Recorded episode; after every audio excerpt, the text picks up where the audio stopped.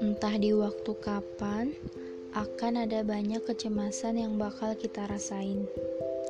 Tentang masa depan, juga tentang beberapa hal yang gak berjalan sesuai harapan kita. Akan ada banyak pertanyaan-pertanyaan yang muncul di kepala kita. Tentang kenapa sih harus kayak gini? Kenapa sih harus kita yang ngalamin?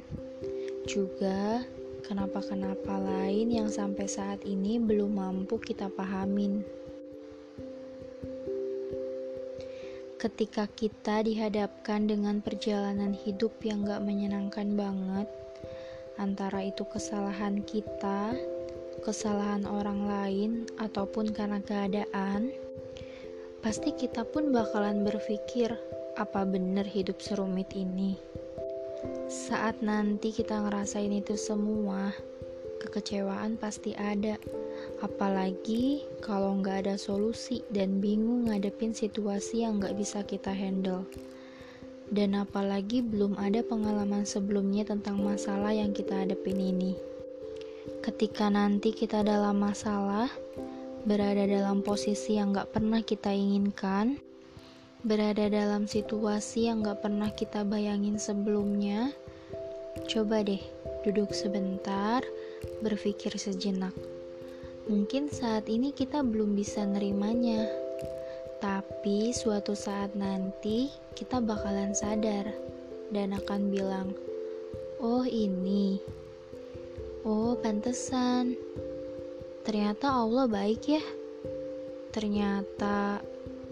Kita harus selalu percaya, rencana Allah gak pernah salah dalam hidup kita.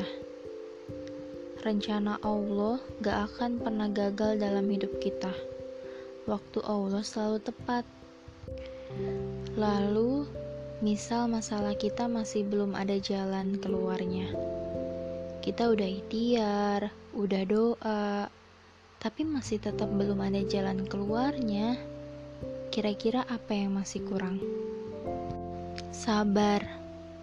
Iya, sabarnya yang kurang. Karena Allah melepaskan doa pada waktu yang paling tepat menurut kehendaknya. Misal, ada pengamen kotor, dekil, bau, suaranya gak enak didengar. Kalau kita lagi makan, terus kemudian kita didatengin sama pengamen model begitu. Kita pasti langsung ngasih uang biar cepat pergi kan? Tapi kalau yang datang seorang pengamen yang suaranya enak dan bagus, tampilannya rapi, wangi, kita pasti mau berlama-lama ngedengerin dia nyanyi.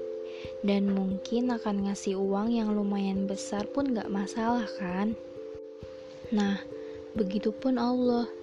Kalau kita belum diberinya sesuatu hal yang kita mau, artinya Allah masih sangat betah ngedengar satu persatu permohonan kita. Allah masih sangat betah ngedengar kita menghambakan diri. Jadi, sabar aja.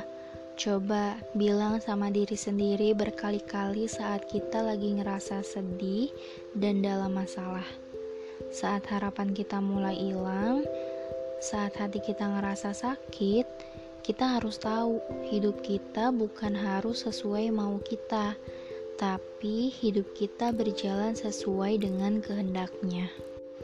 Buat kita yang siap diproses jadi pribadi yang lebih baik lagi, kita harus tetap bersabar dan extend grace. Apa itu extend grace? Yaitu merubah mindset kita buat segala kekecewaan kita terhadap diri sendiri, orang lain, atau keadaan dengan berpikir bahwa apa yang kita alamin ini adalah cara Allah buat memperbesar kapasitas kita jadi lebih dewasa. Allah punya berbagai macam cara buat ngejadiin kita saluran wisdom buat orang lain, sehingga kita akan mudah maafin diri kita sendiri, nerima keterbatasan orang lain, dan nguasain keadaan yang gak kelihatan berpihak sama kita.